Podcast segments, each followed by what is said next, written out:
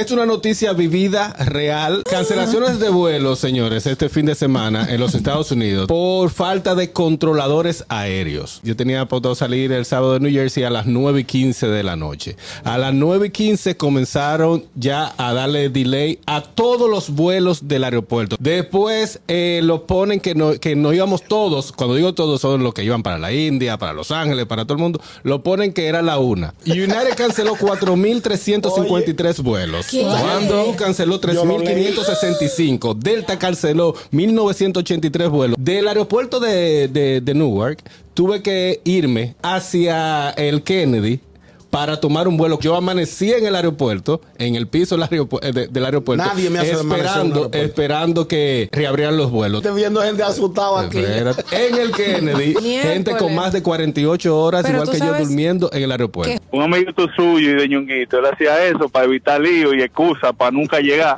Harold, ¿eso fue una misión o dime? No, No, pues no, los no, datos no, están no, ahí. no. que Es real, los datos están ahí. Los datos están ahí en la noticia. Harold usa su excusa, pero con base.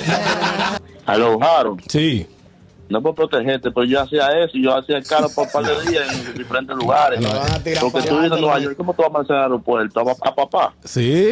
No, no, no. Yo hasta me tiré foto y grabé video. Ay, perdón, son datos reales. son datos reales. El gusto, el gusto de las 12.